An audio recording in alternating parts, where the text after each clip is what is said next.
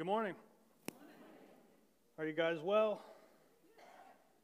Feeling pretty good. I am one of the weird people. The colder it gets, the better mood I'm in. So I'm hoping we are done with the summer weather forever. Um, if you don't know me, my name is Dustin. I'm on staff here at South Point. I get the privilege of working with our worship team and also the privilege of working with our students. Um, each week here at South Point, we open up the Bible and we go to God's scripture, and we do this with the intention of getting to know Jesus better and also trying to get to know uh, better Jesus' plan for our lives and what He wants for our life right here and right now. And what we're doing in 2021, if you're new to South Point, for the entire year of 2021, we're doing something called Revealing Jesus. And in this Revealing Jesus thing that we're doing, we're spending all of 2021 studying the Gospel of John, this biography that the disciple John writes about Jesus. And we're doing this with the sole intention of just simply getting to know Jesus more deeply, getting to know Jesus better, because we believe that Jesus is the foundation of our faith. He's the foundation of our lives. He's why we come together. He's why we sing these songs. He's why we open up Scripture. He is the foundation of everything that we do. And in the middle of this year long study, we are currently in this eight week series that we are calling I Am. And in this I Am series, what we're doing is we are still in this Gospel of John, and what we're doing is we're looking at these statements that Jesus makes where he directly says, I am, where Jesus begins to identify himself, and you can see all these different ways in which he identifies himself. But the, the truth is, if we're, we're trying to get to know Jesus better, if that's our plan, there is no better source to go than Jesus directly. So these are statements where Jesus is saying, I am, and I'm really excited about it. And, and the moment that we're looking at today, this I am statement that Jesus makes that we're looking at today, is the statement where Jesus says, I am the gate.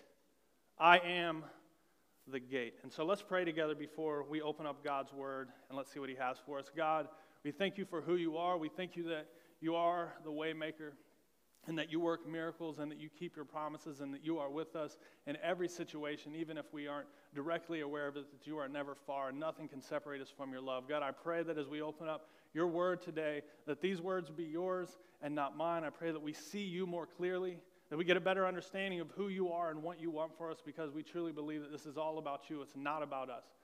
Uh, we love you. Let us see you clearly. Let us meet with you in this place right here and right now. We love you. We pray in Jesus' name. Amen. So we're going to be in the book of John, like I said, and we're going to be in John chapter 10 if you have a physical Bible with you. If not, then uh, we'll have the words up on the screen. You can read along. But John chapter 10, and the statement that Jesus makes is, I am the gate. Now, this is a pretty decent chunk of scripture. And so, as Tanner's been saying, try not to tune out, try not to miss this. This is the most important part of what we do this morning. And so, we're going to read through this together. I invite you to read along uh, as I read. It says this Jesus is talking to religious leaders, Pharisees, and he says this Very truly, I tell you, Pharisees, anyone who does not enter the sheep pen by the gate, but climbs in by some other way, is a thief and a robber. The one who enters by the gate is the shepherd of the sheep. The gatekeeper opens the gate for him, and the sheep lip, listen to his voice. He calls his own sheep by name, and he leads them out. When he has brought out all his own, he goes on ahead of them, and his sheep follow him because they know his voice. But they will never follow a stranger. In fact, they will run away from him because they do not recognize a stranger's voice. Jesus used this figure of speech, but the Pharisees did not understand what he was telling them. I think a lot of us, this is really metaphorical. Even myself read through this, it's hard to understand what Jesus is getting at. So he goes through it again. It says, Jesus, therefore Jesus said again, Very truly I tell you, I am the gate for the sheep. All who have come before me are thieves and robbers, but the sheep have not listened to them. I am the gate. Whoever enters through me will be saved. They will come in and go out and find pasture. The thief comes only to steal and kill and destroy. I have come that they may have life and have it to the full. I am the good shepherd. The good shepherd lays down his life for the sheep. The hired hand is not the shepherd and does not own the sheep. So when he sees the wolf coming, he abandons the sheep and runs away. Then the wolf attacks the flock and scatters it. And the man runs away because he's a hired hand and cares nothing for the sheep. I'm the good shepherd. I know my sheep, and my sheep know me, just as the Father knows me. And I know the Father, and I lay down my life for the sheep. Jesus pointing to the cross. I have other sheep that are not of this sheep pen. I must bring them also. This talking about other sheep. Jesus came and died for the people of Israel, to give them an opportunity at freedom, but he also died for everyone who was not an Israelite. Jesus is for all people, so Jesus is pointing at the Israelites and also everyone. He says, I must bring them also. He says, They too will listen to my voice, and there shall be one flock and one shepherd. The reason my Father loves me is that I lay down my life only to take it up again. No one takes it from me, but I lay it down of my own accord. I have the authority to lay it down and authority to take it up again. Jesus is talking about his physical life. I have the authority to lay it down and authority to take it up again. This command I received from my Father. The Jews who heard these words were again divided. Many of them said, He is demon possessed and raving mad. Why listen to him? But others said, These are not the sayings of a man possessed by a demon. Can a demon open the eyes of the blind? And so you read through this, and even though we may not directly see the weight of it, the way that these Israelites respond to it should give us an idea. What Jesus is saying in these passages is catastrophic to what they understand religion to be. They cannot wrap their minds around it. And so they're saying he has to be possessed by a demon or crazy because this makes no sense. But this biggest point, and I'm going to reiterate this is our first point of what we're talking about today. The biggest takeaway in this passage is that Jesus is the gate. Jesus says, I am the gate. Now, as long and wordy as this passage is, even the people back then were listening and they were like, uh, having a hard time receiving this. And so I'm going to give you some of the context with all this sheep and gate talk uh, so that you can understand it a little bit better and we can understand this picture that Jesus is painting so we can understand what he's actually trying to tell us. So, the sheep, gate, shepherd, pin, all this talk, let's unpack in a little bit. So, you guys know what sheep are. I assume. The fluffy, white, bat. It's pretty good, right? I'm practicing all week for that moment. Uh, you understand what a sheep is, and you understand the role of a shepherd. The shepherd's job is to get the sheep where they're meant to be and to do so as safely as possible. And the shepherd and the sheep, they used to take these journeys that could take days and weeks, months even, and often the shepherd and the sheep would find themselves out in the wilderness. And I don't know what you know about the wilderness or if you've ever been out there, but out in the wilderness, there aren't just barns around available for shepherds to use if they need them. And so, what the shepherd would do is the shepherd would take logs and sticks and stones and brush, and he would physically make a pen for all of his sheep. Now, ideally, there'd be like a cliff and he could do like a semicircle, but if there was nothing else available, this shepherd would literally create this giant circle out of all these stones and rocks and logs and, and all this other stuff for a rectangle, and it would be the pen that could safely hold all the sheep.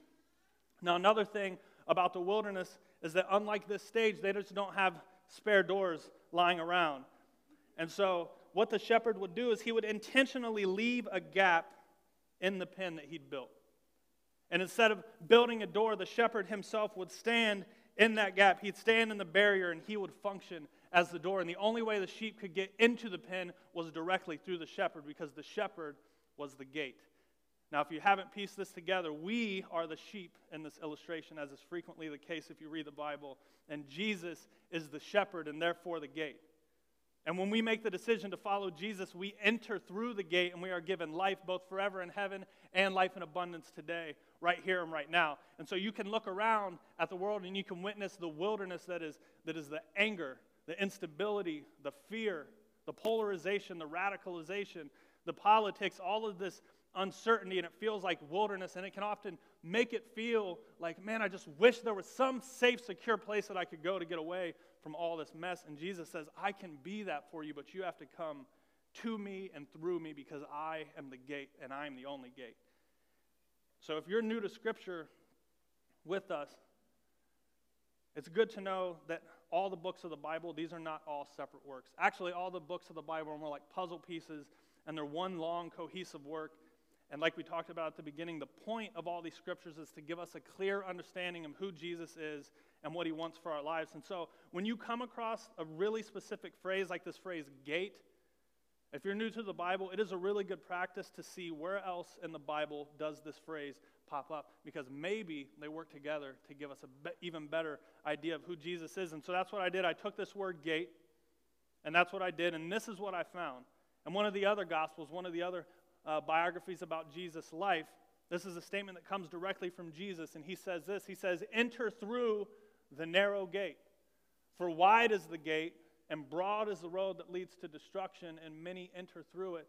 But small is the gate, and narrow the road that leads to life, and only a few find it. Which brings us to our second point. The first is that Jesus is the gate. The second point is that the gate is narrow.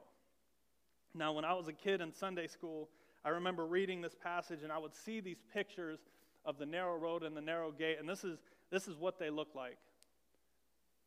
So it's kind of hard, but you can see a little bit. This, this picture of the narrow road and the wide road, and this for me was a little, this is almost like, it's a little, it messes with your head a little bit when you're a kid, because if you look at this, what you see is on this side, at the end of the road, you can see heaven, and it's like castles and angels and, and the clouds and the perfect and the rainbow and all these beautiful things. And then at the end of this road over here is hell, and you see the fire, and you see the lightning and the destruction and the black mountains.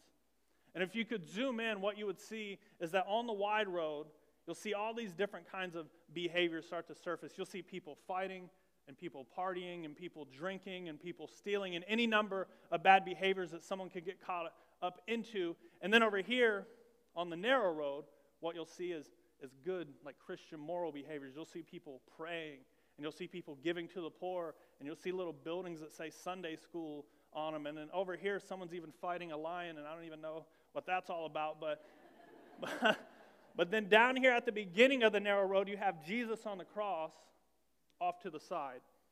And so, what's the message that I was being told? What's the message that's conveyed in images like this? Well, the message is that living in sin is really easy to do. And so a lot of people do it, but living in sin is a road that leads you straight to hell. And living morally and living righteous and being a morally good person is really hard to do. And that's why the road is so thin, but it's the only way that you can get to heaven.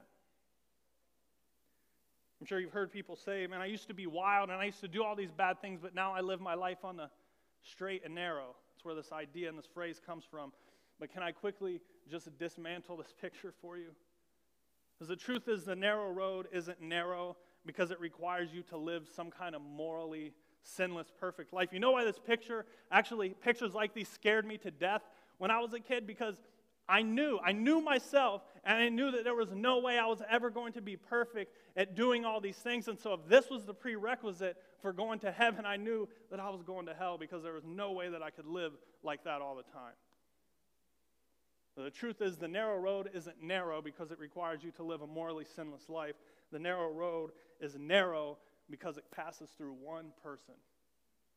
It passes through Jesus. The narrow road is as wide as one person, the person of Jesus. Because Jesus is the gate.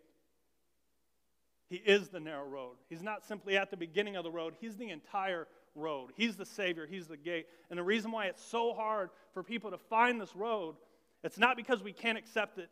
Um, it's not because we can't live this morally sinless life. The reason why so many people have a hard time finding the narrow road is because it is so hard for us to accept that Jesus really is just that good and offers himself freely to us.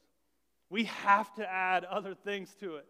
We've never been giving anything freely in our life without condition, and so we have to add conditions to this. We need to believe that it can't just be Jesus that saves you, it also has to be how good of a person you are after you meet him. We can't let it depend on him. It has to depend on us to some degree. We need to have some kind of control over this, but I'm telling you that your life depending on you and how good of a person you can be is a wide road mindset, and it leads to hell, and you need to know that. Jesus is the gate. There is no other gate. And if you live your life obsessing over all these other gates, then at the end of your life, you're going to reach the door and you're going to open it up and you're going to be disappointed. In reality, the wide road is way more wide than we give it credit for. And the narrow road is even more narrow than we can imagine because the narrow road is Jesus and Jesus alone. So the truth is, it is either Jesus or it's not. And if the truth is that it's either Jesus or it's not, then the enemy doesn't have to get you hooked on drugs or create some kind of anger problem or porn addiction or any other thing that you can get caught up in.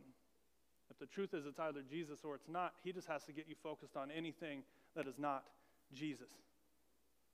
And that's not really too hard to do. And so, what we have to ask ourselves is are you distracted right now? Has your attention been diverted anywhere other than Jesus? And these are questions we need to be constantly asking ourselves. These are important questions. Why? Because you can, you can remember what we just read, and we'll read it again. Jesus says, I'm the gate. Whoever enters through me will be saved. They'll come in and go out and find pasture. But the thief, the thief comes only to steal and kill and destroy. Jesus is the gate. Jesus is the only gate. That means that anything that isn't Jesus falls into this camp of thief. It's either Jesus offering you life or it's the thief offering you death. And if you aren't following Jesus for the sake of just following Jesus, if your motives have become skewed, if you have other plans, if you're seeking after the gifts more than the giver, then you're following a thief. And I say this and don't say it lightly. That's probably going to make some people mad, but I think it's something that needs to be said in the church.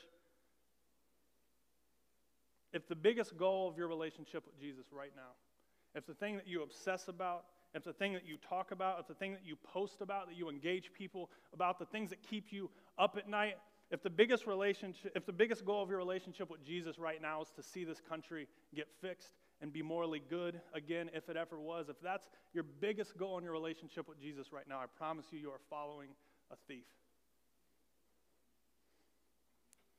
And then on this side, if the biggest goal of your relationship with Jesus right now, if the thing that you obsess about, the thing that you engage people about, the thing that you post about that keeps you up at night, the thing that you can't stop thinking about, if the biggest goal in your relationship with Jesus right now is to see social justice delivered, to see oppression erased, to see that part of this country fixed, if that's the biggest goal of your relationship right now, I'm telling you, you are following a thief. And if the biggest goal of your relationship right now is for your own benefit, for your own life, man, I, I need to just, I need to find the right person to be with. I need Jesus to give that to me. I need Jesus to land me in the right career right now. I need Jesus to heal me of this. If, if your motives are for Jesus to give you what you want out of life, then I'm telling you, you are following a thief.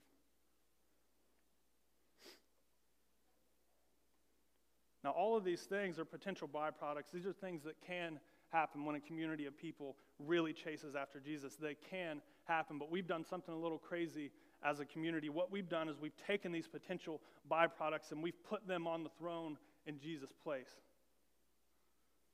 And what we're doing is we're no longer out here trying to share the good news of the gospel, and we're no longer out here being vulnerable about where we've struggled and how lost we were and how we used to be dead, but Jesus gave us a brand new life. We're not out here talking about that. We're out here talking about how messed up other people are and trying to get them to change, and we're out here trying to change people's behavior still.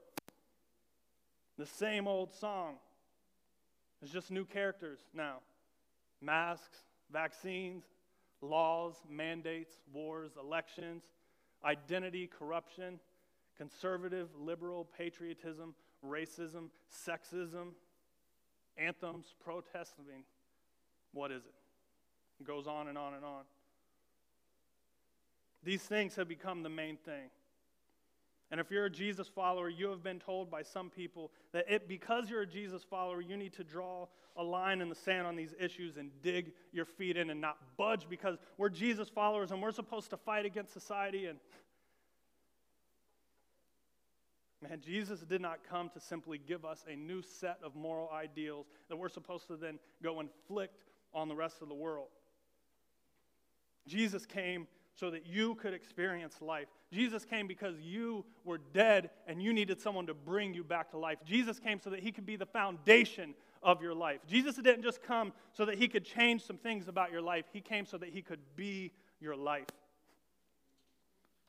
But we say things like it's all about Jesus. And I think people think sometimes we're exaggerating or like playing around. But we really mean that it's all about Jesus. And I promise you that if something is vying for my attention, if something's fighting for my attention in a way that distracts me away from Him, I don't care about it and I don't want it. And I don't care how important the world says it is because the world is a thief. And how long is it going to take for us to learn that the world really does not care about us at all? Read verses 12 and 13 again. You'll see it. The hired hand is not the shepherd. The hired hand is not the shepherd and does not own the sheep. So when he sees the wolf coming, he abandons the sheep and runs away. And then the wolf attacks and the flock scat- and, and he attacks the flock and scatters it. And the man runs away because he's a hired hand and he cares nothing for the sheep, which brings us to our next point that's extremely important and relevant. And the point is that the hired hand is not Jesus. The hired hand is not Jesus. You can look around right now and find an endless number of people and organizations and causes fighting for your allegiance, and you'll get hammered with it all day long. Look here and spend your money here and subscribe to this channel and sign this petition and follow this person and vote for this party. And we're getting pulled in a million different directions. And for what? Because they have something worthwhile to offer you? Because they really care about you? No. No. They don't care about you. They can't, at least not to the degree that Jesus does. Truth is, they're here for the paycheck, they're here for the following, they're here for the reputation. Like a hired hand, you aren't really theirs because you can't be theirs because they don't know you the way Jesus does. You don't mean that much to them. And so when the wolf comes, when things get hard and someone has to fall on the sword, and it's either you or them, you better believe they're going to let you fall on the sword every single time. And we do. We break relationships, and we cause division, and we speak hate, and we verbally assault people. And we do this to defend people or things who would not lift a finger to help us. And I'm not trying to crush anyone's spirit or be overly cynical or negative, but this is just the state of the world, man. You are barely even a person to them. Politicians, influencers, celebrities, businesses, you are a receipt and you're a vote and you're a dollar, you're a click, a like, and the second you're no longer beneficial to them, they will throw you out with the garbage. But Jesus, Jesus already has everything he needs in his perfect relationship with the Father and the Holy Spirit. He doesn't need you, and so you can't offer him anything. All you bring to him is brokenness, but you're his. And he loves you, and there's so much love in him. He literally is love, so much so that he cannot help but to pour it out and offer it freely. And when sin and brokenness stacked up, and our brokenness and our hurt and our mistakes were made time and time again, and this massive wedge was pushed between us and God because of our own imperfection. And bloodshed was the only way that we could be reconciled. It was the only way that we could have a chance at a new life. When someone had to die, the difference between Jesus and these hired hands is that they'll let you fall on your sword, but Jesus says, Take me and let them go. And Jesus is always there, man. He's always reaching out no matter what you've done or how far you've fallen or how weak your faith has become. Or when you're down and out so bad that everyone else should or maybe even has right or written you off or turned their back on you, Jesus is still there. Book of Revelation, chapter 3, verse 20 says this it says, Behold, I stand at the door and knock. And if anyone hears my voice and opens the door, I will come in and eat with that person, and he with me. I stand at the door and knock, Jesus says. Our next point is that Jesus waits for us. Jesus is always there. He waits for us. I stand at the door and knock. You know, sometimes I think we read this passage and the picture we get in our head is this really passive one of Jesus just like, just really friendly and casual. But when I read the whole of Scripture and I read about Jesus and what he's willing to endure for you and me, that does not just sound like, does it? It seems like so much more than that. A couple weeks back, our adult leaders and I, we took some of our high schoolers to Tennessee, the Christ in Youth Move Conference. Some of you donated for that, some of you prayed for us, and I appreciate that. And while we were there, we learned about this organization called the Mustard Seed Network. What the Mustard Seed Network does is they're trying to take the gospel, the story of Jesus, and they're trying to spread it throughout the nation of Japan. As if you didn't know, in Japan, less than 1% of the population follows Jesus, and less than 5% of the Japanese population has even heard his name. In Japanese culture, if you didn't know, is significantly less forgiving than ours. There is no room for individuality or creativity or going your own way. There's a saying there that, that the nail that stands out gets hammered down. And so we learned that there's a portion of the population, there's over a million people in Japan who've completely withdrawn from society. These people are what's known as hikikomori, this massive group of people, and they're so overwhelmed and anxious and depressed and isolated, and they just cannot find a way to integrate into society. And so they've given up and they just isolate themselves away from the rest of the world. They lock themselves in the room. They talk to no one. They interact with no one, not even their family. And man, it's devastating. And we, and we watch this film.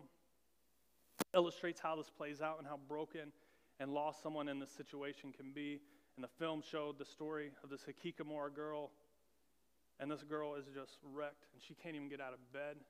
She starts hearing voices that are telling her they're, they're telling her all these things that she's not. They're lying to her. She can barely move, and she's just crushed. And her mother, time and time again, comes to her door and just knocks and pleads for her. She brings her food and she's trying to take care of her. And she's just, you can see her on the other side of the door just pleading for her daughter to open up. And she can hear her daughter's cries and she can hear that she's hurting. She just, open the door and let me help you. Let me help you. You don't have to do this by yourself. And man, I promise you, when I saw that, this verse in Revelation immediately came to my mind.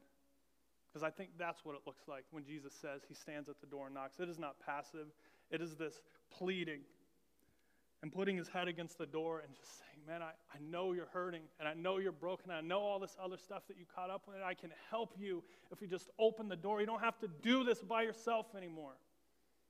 And Jesus knocks and he knocks. And how do we respond? And that brings us to our last point. Our last point is that Jesus requires a decision. He knocks on the door, he makes an invitation, and he requires us to respond. And if you zoom out a little on this Revelation verse, Jesus shows us the decision. We'll go back just a few verses to verse 15, and Jesus says this He says, I know your deeds. Jesus says, I know you. I know the way you think. I know the mistakes you've made. I know the mistakes you're going to make. I know your brokenness. I know the ways in which you're messed up. I know the things that you're obsessing with over right now. I know the number of hairs on your head. I know you. I know your deeds. That you are neither cold nor hot. I wish you were either one or the other. So, because you are lukewarm, neither hot nor cold, I am about to spit you out of my mouth. You say, I'm rich, I've acquired wealth and do not need anything. You say, I'm good. Jesus, you saved me. You gave me a list of how to live my life, and I'm good. I see all these problems in the world, and I know the way to fix them. I know the way to interact with people. I know the way to fix all this. I know the way to fix my life. I got this. You say, I'm rich. I've acquired wealth and do not need a thing, but you do not realize that you are wretched pitiful, poor, blind, and naked. I counsel you to buy from me gold refined in the fire so you can become rich, and white clothes to wear so you can cover your shameful nakedness, and salve to put on your eyes so you can see. Jesus says, I'm pleading for you to let me help you.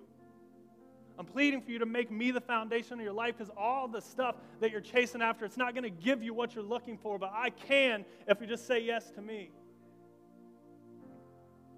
Those who I love, I rebuke and discipline, so be earnest and repent. Jesus says, let go of all of those things. Let go of all that junk and come to me. Here I am. I stand at the door and knock. And if anyone hears my voice and opens the door, I will come in and eat with that person and they with me. This line about Jesus coming in and dining, when it was written, people would know that this is a picture of unity, like family, that level of unity. Jesus says, I will make you a part of my family, but you're lost. And you don't even know that you're lost. You're not even hot or cold, you're lukewarm. Maybe you like the idea of me, or maybe you like what I'm about, and you'll stand on the sidelines and cheer, but you're not ready to commit your life to me, and you're not ready to make me the foundation of your life. You want to make it about this issue, or this person, or this thing over there, whatever it is, and I can't do anything with all of those. And so I'm going to spit you out.